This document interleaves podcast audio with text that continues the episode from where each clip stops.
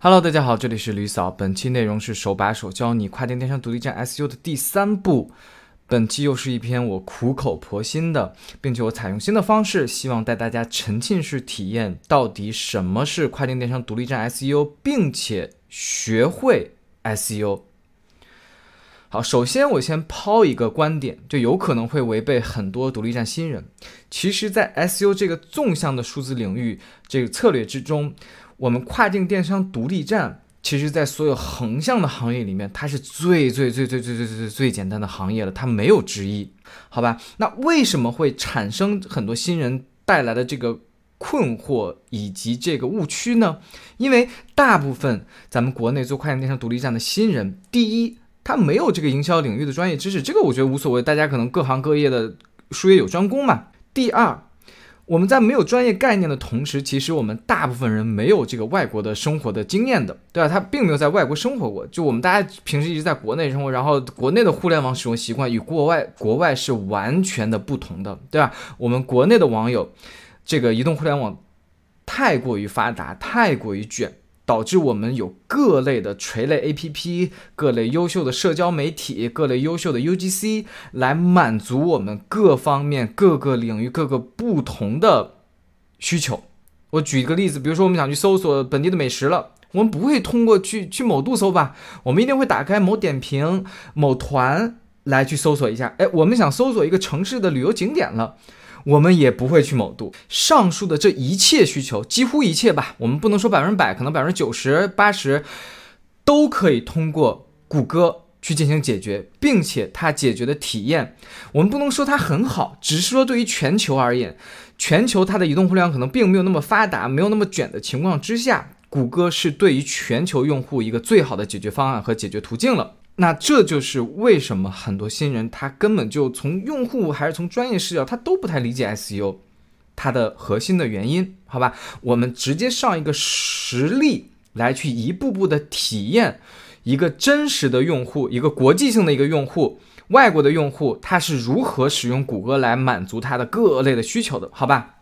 好，我比如说我我拿我举例子，我计划可能说比如说一个月后我想去日本滑雪，那我这时候怎么办？我如果作为外国用户，我唯一的选择就是我需要通过谷歌去搜索一下，哎，我想先知道我要去日本的哪个雪场，日本肯定有茫茫多的雪场，雪场我又什么都不知道，对吧？我直接搜索 best ski resort in Japan， 对不对？然后这个时候我们就会发现，谷歌搜索引擎中就会出现各类的内容。这各类的内容其实它就是在这个滑雪市场，日本滑雪市场里面的各个利益相关方了，对吧？它可能有这种呃滑雪的资讯的门户，对不对？它有滑雪的一些 blogger， 它有一些日本当地的这个滑雪这个度假村的官网，它也希望招揽游客嘛，对不对？也有票务网站等等等等，这些都是利益相关方，他们都希望能通过我这样的用户来去到他们的网站，去到他们的度假村，从而获得收益，这很好理解吧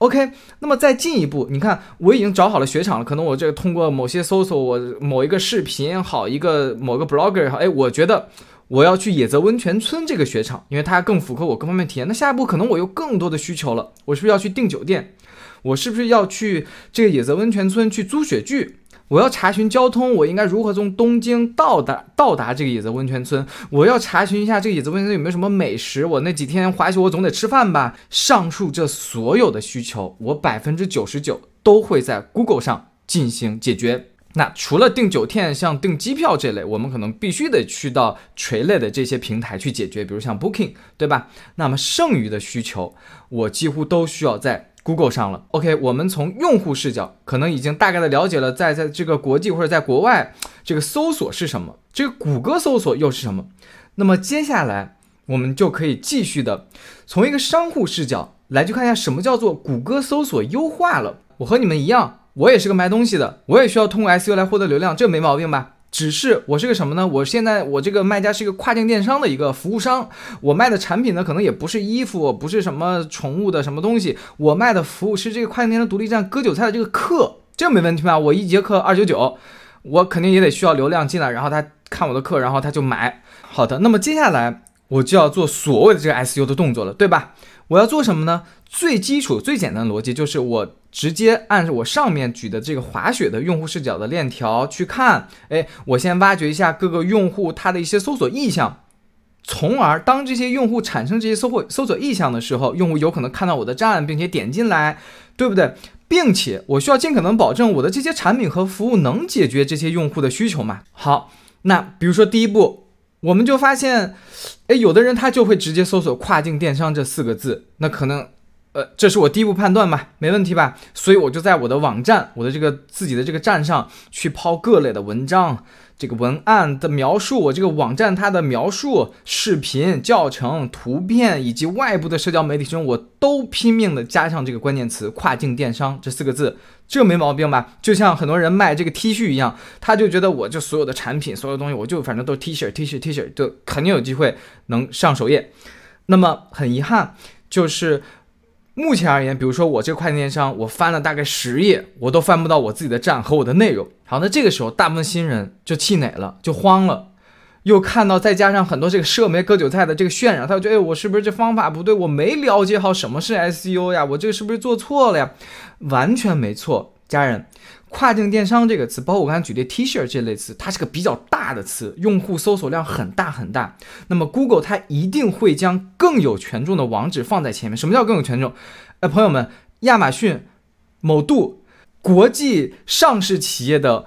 官网，你想和他们拼流量吗？我怎么可能拼得过他们？对不对？谷歌凭什么把我的站放在亚马逊的前面？我是我是脸上贴金了还是怎么样？这个很好理解吧，所以你就去想一下你的品类，你说你卖 T 恤，你卖 T 恤，你凭什么要放在亚马逊或者呃优衣库的前面？你凭什么？所谓这个权重，它一定是经过时间沉淀、用户的体验的沉淀等等等等，从而让这些庞大的用户能看到更具权威性的内容和用户体验更好的内容。否则，我们去想一个反例嘛，难道谷歌就要让我们这类什么小菜狗，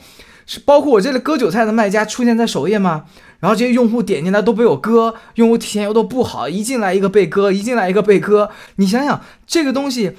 它又和某度现在的局面有什么不同呢？好，其次，我们再从我们的视角想一下，就算这些搜索跨境电商的用户，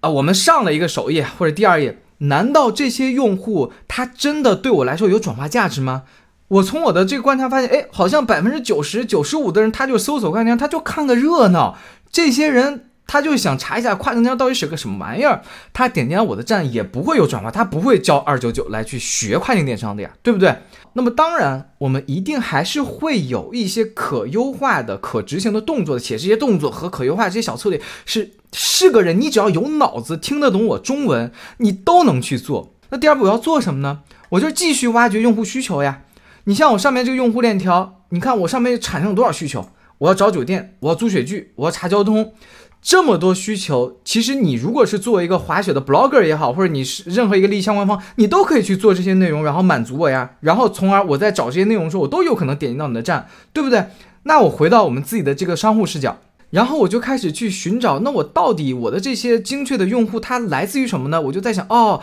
哎，我的这个服务吧，我的这个产品吧，其实我只能服务于跨境电商的个人卖家。那那这个时候我就找到了我的第一个长尾关键词，就是跨境电商个卖。你看，我不去打这个跨境电商了，因为跨境电商一是流量不准，二是我抢不过，权重抢不过。但是跨境电商个卖的时候，我就发现，哎，我还真的在这个搜索结果中发现了我自己的一条内容。好家伙，我们已经成功了一半了，对不对？那这一步就是很重要的，去寻找你的长尾关键词，也就是你的垂直细分市场。你 T 恤卖不出去，上不了首页，你能不能卖儿童 T 恤、儿童运动 T 恤？好吧，然后我就觉得不行呀，还是太慢，我能不能再一次的加快这个步骤？好，那就很简单，我就继续挖掘用户需求，我把这个用户需求下探到足够足够的精确，足够足够的刁钻。它能刁钻到什么呢？比如说我我这个卖服务卖这个跨境电商课，哎，我就发现很多用户呀，很多这跨境电商新人他会遇到一个问题，就是 Shopify 独立站如何添加可折叠尺码表这个问题。我发现很多人都有这个问题。那好呀，没问没问题，我就直接输出这个内容不就行了吗？输出的同时，我就再把这个内容同步分发到各类社交媒体，我甚至想去投稿各类这个我这个同行的垂类的咨询网站，从而让他们给我一些外链，能引导到我的站。好家伙，这样我就发现，哎，真的是，你看我在知乎发的文文章 ，YouTube 发的视频，再到我自己的这个站，它都在这个问题里面的呈现了，并且位置都在最前面。那当有任何人去搜索这个问题的时候，不就能点到我的内容了吗？从而进到我的站，从而有可能被我割，对不对？好了，结束了。接下来我要做的就无数次的重复上述步骤，我就无数次的挖掘我这个类目，我这个品类，我的品类是跨境电商独立站各卖的教程，我就看这些人他们到底有什么问题，有什么需求，我就填内容，一点点的增加权重，一点点的获得我各类搜索词的排名，从而就有获得点击，我就慢慢的有机会就去割他们。结束，这就是 S E O 家人们。我们总结一下。好吧，我们回到跨常规的这个跨境电商独立站。有人说你这个卖课不好理解，我要还是要听我这跨境电商独立站常规的这个卖产品。第一步，我们的选品是不是已经几乎确定好了我们的关键词，对吧？我说我卖 T 恤，我说我卖宠物用品，大的关键词一级类目已经确定了。第二步，还记不记得我一直和大家强调，独立站各卖新人唯一唯一的活法就是去找你的垂直细分类目，不要去做什么通铺，不要去做什么 dropshipping， 我是不是讲了无数次了？好吧，你的垂直细分类目就是那个长尾关键词了，对吧？我就专业的去做儿童运动，呃，这个 fast dry T 恤，我就我我的产品就是做这个做的最专业，这个里面没有人比我更专业的，我又懂这些面料，我又懂怎么这个速干，我又懂儿童运动的时候它有什么这个运动的常识技巧。接下来我就一直持续的深耕，也就是第三步，我就无限的去输出我的好产品，对吧？我今天 一点零 这个速干的，我明天 二点零 有个别的颜色的，我明天 三点零 换换了一个面料的。然后就像刚才说的，我一直输出，哎，儿童你跑步的时候有什么跑步姿势啊？你跑步姿势需要这么做，你这个同时需要你的装备注意，你需要穿一些速干的 T 恤，你不断的输出你的产品、你的内容。好，然后你说我还是想额外，我精力很充沛，我还想做别的东西，那就丰富你的内容呀。我刚才说这些都是文字内容，你可以拍视频呀，你可以拍图片呀，对不对？你把你的视频和图片分发在你的各类社交媒体 Pinterest、YouTube， 就像我刚才那样，我 YouTube 我就直接上了这个首页嘛，这难道不行吗？然后你去发到各类其他国外的社交媒体上。再比如说就像我刚才讲的，我你可以把这些内容去刊登在别的友商也好，或者一些媒体网站也好，资讯网站也好，哪怕花钱嘛，你说你有预算，你花点钱去投进去，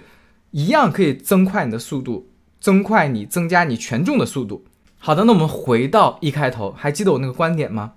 跨境电商独立站的 S E O 真的是最最最最最最简单的了，对不对？我我都不想说它是什么横向其他行业里面，比如说你是个本地生活的一个什么，或者你是一个什么想做一个新闻资讯的一个网站，或者等等，我都不想和你去横向比较这些行业了。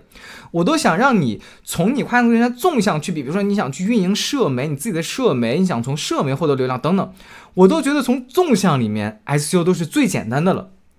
对不对？因为就像我刚才说的，你的产品本身已经确定好的关键词，你要做的不就是慢慢坚持一个一点一点输出内容，这这是唯一的方法呀，这有什么难的吗？而之所以如果你还觉得它好难呀好慢，我只能说你不太适合独立站，并且你不适合 S E O 这个流量的方式，对不对？那你就选择一个合适自己的，不就像咱就不要为难自己嘛。你可以右转去平台，你玩平台去，你或者左转去投这个 S E M， 就是你直接投广告也没问题啊。你做社媒的投放，你投一千块就能看到一千块起飞的效果。所以我再劝一下新人们，我求求你们了，